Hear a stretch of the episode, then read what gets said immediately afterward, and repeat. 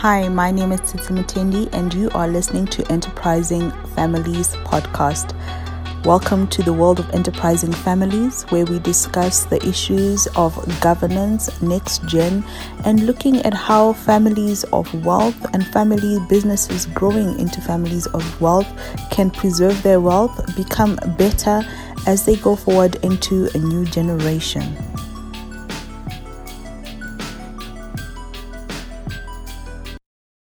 Everybody, and welcome to this episode of Enterprising Families. And on this episode of Enterprising Families, I am going to be speaking to Koko Archibong, and we're going to be speaking about the importance of building money even in wealth.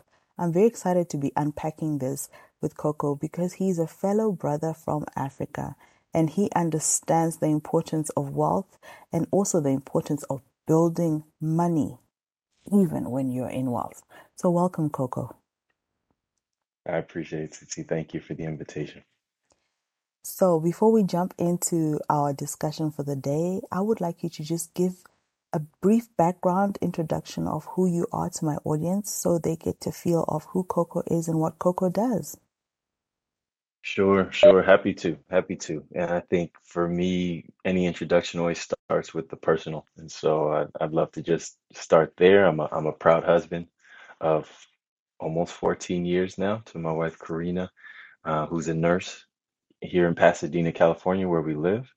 Uh, we have two beautiful, amazing kids our son, Asaya, who's seven years old, and our daughter, Adira, who is 17 months old. So we, we reset the clock and we're right back in the in the thick of things with baby baby stuff but she's she's amazing and she keeps us keeps us going keeps us on our toes and and we're enjoying all the time and the minutes um, i am nigerian american um, both of my parents immigrated here for university and ended up staying and i was born here along with my two younger brothers um, and grew up out here in california as i said I'm a former professional basketball player. I actually played 10 years of professional basketball after university. Um, had some stints in the NBA, but played mostly overseas in France, Germany, and Poland, and got to see the world through basketball. I also got to represent my home country of Nigeria um, in the 2012 London Olympics. I'm also an Olympian, which I'm very proud to to be a part of uh, uh, that group of, of elite athletes and folks that got to have that experience, and it was amazing way to finish that chapter of my life. And now, for the past seven years, I am a private wealth advisor here at Capital Group, uh, where I've worked. And it's based here in Los Angeles. I work in the private client services division. And my job as a private wealth advisor is primarily to serve individuals, families, charities, and endowments in the stewardship of the assets that they're able to build and grow over time. And so it's first protecting them and then helping them effectively grow those assets over time to produce what they need for their lifetime and then for the lives of the generations to come. I love what I get to do um, because it's all about people and it's all about taking care of folks and and that's who I am at my core. Um, uh, you know, one of service and being of service is is something that is central for me and so being able to wake up every day and do that for my clients and those that I come in contact with is is has been a true blessing to to fall into this industry and to this profession. I love your introduction. I love how you get to the the core of things, the important things. You started right there with the with your family, which is um, very important to you, and I could hear it in your voice that this this is your whole world there. And I think for mm. many families, um, that's where we start. That's that's where we start when we make our plans into the future, when we make our plans to build businesses or uh, set up financial structures that protect our wealth. It's we, we're thinking of family in mind. We're thinking of a future where we may not be there or we may be there, but then there's financial security because I think we all know that money makes the world go round. Well, at least it pays for everything we need. And yes. so it's important for us to, when we make that money, no matter what stage of accumulating money you are, just at the beginning, in the middle, or towards the end of it, you are consistently thinking around how can I either make this money make more money for me or safeguard this money so that it, it multiplies somewhere without losing its value. And Yes. with the work that you do, um, and you've obviously you've built up wealth in, in, in different stages of your life. When have you hmm found is the most important to start being aware of what money can do for you? As early as possible. I mean, it's a, it, you know, it's rare for me to just answer something right off the cuff, but this this is a no-brainer for me. I hmm I am a big believer in financial literacy, hmm especially in our communities, communities of color, with you know the African community, African American community here, uh, but in general, I, hmm what I've seen over time is that like it actually is something that cuts across all, uh, you know, all people, mm every ethnicity, race, social group, socioeconomic status, uh, everything. Everybody needs a better foundation in financial literacy. And I'm I'm a big proponent of the earlier you can learn something, the earlier you can teach these things, the earlier we can plant the seeds around the importance of money as a tool and a resource and how it works and hmm understanding it um, to effectively maximize it as you were describing mm the better. The better everybody will be, the better off everybody will be. Because what I feel like I learned in life that I think is a big impetus for why I'm doing what I'm doing now is that like when I was done playing and I was done earning ba earning money through the sport that I loved in basketball, hmm I was faced with the hard reality of like I never really learned how to take care of my money. I never really learned how to effectively make my money grow and live on it and, and and didn't understand how what it would look like to live on the money that I've earned over time because nobody taught me nobody showed me and not not because not out of malice but hmm you can't teach what you don't know and my parents are two of the smartest people that I know in the world hmm but money and uh, the understanding of money wasn't their forte hmm you hmm know, eh, I think like a lot of us, especially in the African community, I think they are very highly skilled, highly trained, highly educated, um, you know, people.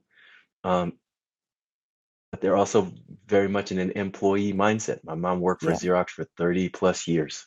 hmm And it was only till I learned, till I started working here at Capital Group and and understood how I could extricate her from that, that I could convince her that now she can retire. I can hmm show her how to invest the money that she's saved up over time in her retirement to actually pay for her life mm um, going forward. And it was only that, I mean, I think to this day she would still be driving herself, you know, crazy, driving 40, 50 minutes, uh, you know, both ways to get into work. And it's like, does this make sense, mom? Not, you know, mm. And so it's it's that it's that right? And so for me i feel like um the earlier we can plant these seeds the better. Mm. it's Um, critical. just listening to you um, made me think on the fact that financial literacy is, is not a strong point for a lot of people, um, especially in um, the ethnic communities, but then it's across the board, to be honest. Financial hmm literacy only comes with money, and sometimes it doesn't come with money. You, we, we've heard the the Hollywood famous term, deal with my people. And we then take that literally. And when we make money, we gather people around us that we believe know more than we do to handle our money. And we don't mm-hmm. really invest in financial literacy. How important do you think it is for people to start investing in financial financial literacy for their personal understanding of when I have my people around me, I also know what they know. yes yes you, i mean you said it Mhm. you said it it is critical Mhm. paramount Mhm. I don't think that, you know, the idea of having a team, I love it. I think it's important. I think there's a function, there's a there's a need for that Mhm. to gather people that have subject matter expertise that you might not, a Mhm. depth of subject matter expertise in different areas that you need, but you might not have. Mhm. The yes and to that is they all work for you. I work for my clients, and I, I impress that upon them from day one that this is a partnership. Mm. My job, my goal is for me is to educate you on what I know and what you need to know about your own finances so that we're making decisions together. Mm. This is not a handoff situation like here, Yeah. Koko, just please take care. You know, no, no, no, no. I, I refuse. I refuse to do that. Mhm. No, no one should know more about your money, your wealth, your finances, your situation than you do. Period. Even that they are your team and they handle they handle their respective areas. They might know they right. So I'm um, I I watch the market every day because this is what I do. Right. So I might know a little bit more about what's happening on a day to day in the markets, but Mhm. on the overall, you should know what we're doing and why with your money. Mm. Mm. And then that also brings about the conversation around money. Um, I had um a very interesting conversation with uh, my mom the other day where I, I said to her, I was like, I make money so that money can look after me. Um, hmm and it shouldn't be the other way around where I'm looking after money because if I'm looking after money and I'm not utilizing it to look after me, then I might be saving it and keeping it somewhere where it's not gaining interesting and it's not working for me. So I have to put that money to work. So she turned around and she looked at me and she said, You just want to squander the money? And I was like, Mm-mm. Mm-mm. I mean, instead of putting it under the mattress, I want to put it somewhere where it gets to work, where it brings back its friends, it makes more money, interest, and it can look after me. As opposed to just keeping it under the mattress and it's not working for me, it can lose value there. And in that moment, the her utilization of the word squander to me, it made me cringe. But then it also made me realize that in minor- minorities and in, in, in our communities, we have this linguistic attitude towards money where some of the words we associate with money are not enriching words. They're words Mm. where we, we either fear too much money or we fear losing it when we do get the money. How do we move past that? How do we educate our next gens to understand that money is is not like an a burden to us. It's not something that um, we will never get, but it's something that when we get it, we need to be able to use it responsibly and use it in a way where it can multiply and come back to us. That's it. That's it. That's a word, right? And I, you know, it's it's it's interesting and sad at the same time to hear the commonalities in in so many of our stories, you know. Mm-hmm. And I would say I would add to add to what you said. I don't know if it's just an education for our next gen. I think the some of the work that you and Nikia are doing is an education for our generation above us too. Because I Mm-hmm. think we need to, right? It needs to be a full circle venture for this to be successful Yeah. longer term, right? Um, Mm-hmm. uh, to me, the next gen, I feel like we're in a wave where they're all about investing. They want to be a part of investing. I see it, I see it very acutely in the uh, sports and entertainment space where every second player you talk to has multiple venture capital things that they're doing and trying to like, you know, because it's what they see now, they have examples of that. They see the Warriors, Mm-hmm. Golden State Warriors are investing in all this kind of stuff. They want to be a part of it.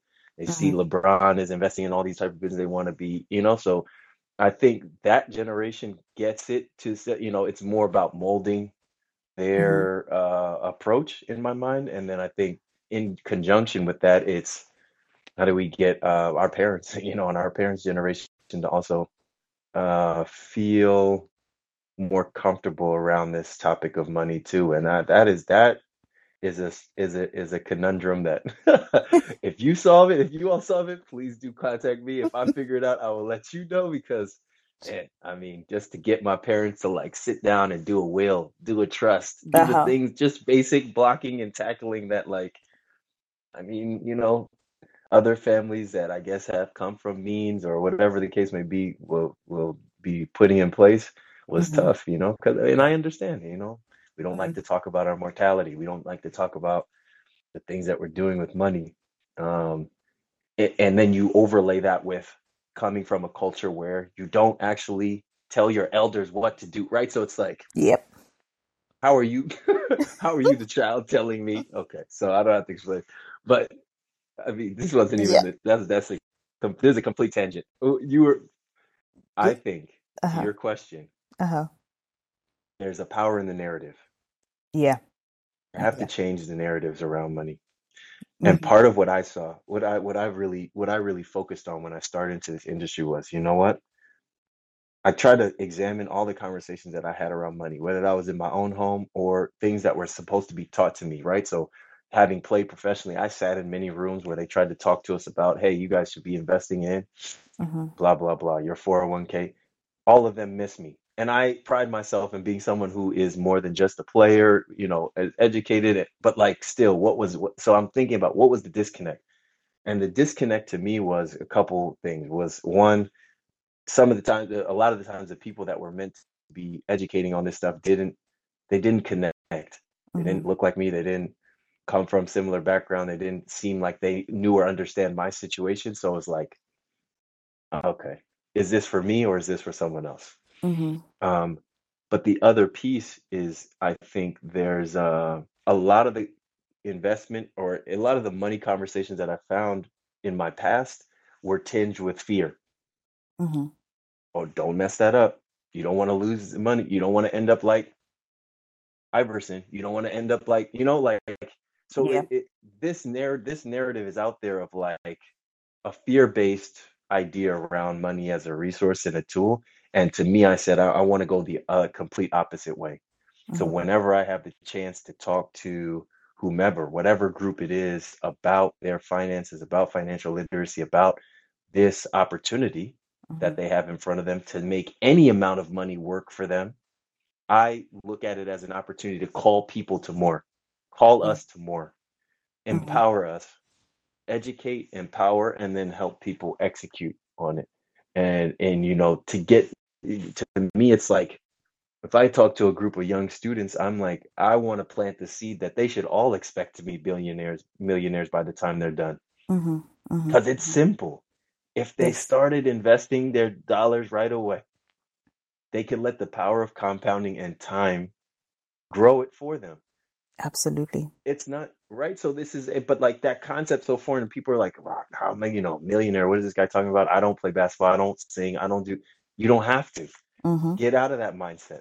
Get Mm-hmm. away from. It's not just sports and entertainment that can make you um, wealthy over time. It's your Absolutely. own. It's it's your own ability to control what's coming in versus what's going out Absolutely. and put put that money to put those resources to work in a way that they grow over time right and this is this is something that's available to all of us it's actually it's free it's Mm-hmm. here it's, it's the it's it's like the best kept secret that's right in our face but we don't We don't so it. often we we miss it Yeah. yes yes Right.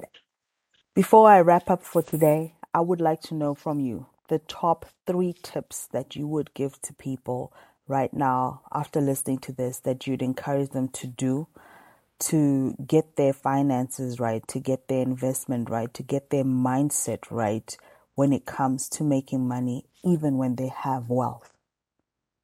Mm, mm. Mm-hmm. there's there's so many things that I, I would say to that but i think on a high level Mm-hmm. the things that I typically that the, the game that I typically try to leave with people Mm-hmm. is threefold.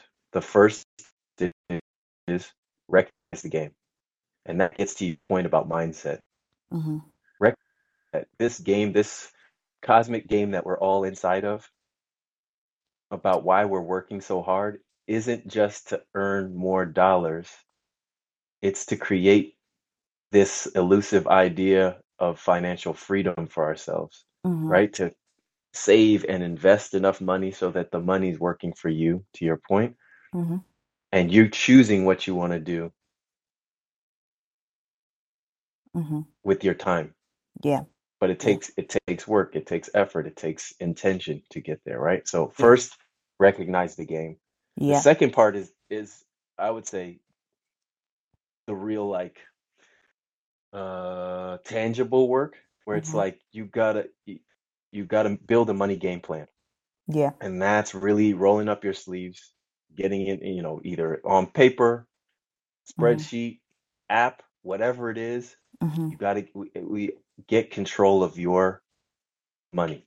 Yeah. What's coming in, what's going out. You Mm-hmm. need to know that inside and out. Yeah. It's the only way to start actually figuring out where the gaps are and where you can start to actually cut things, Mm-hmm. save more. That's the place where I point people to. If you want to be aggressive, be aggressive about how much you keep, Mm-hmm.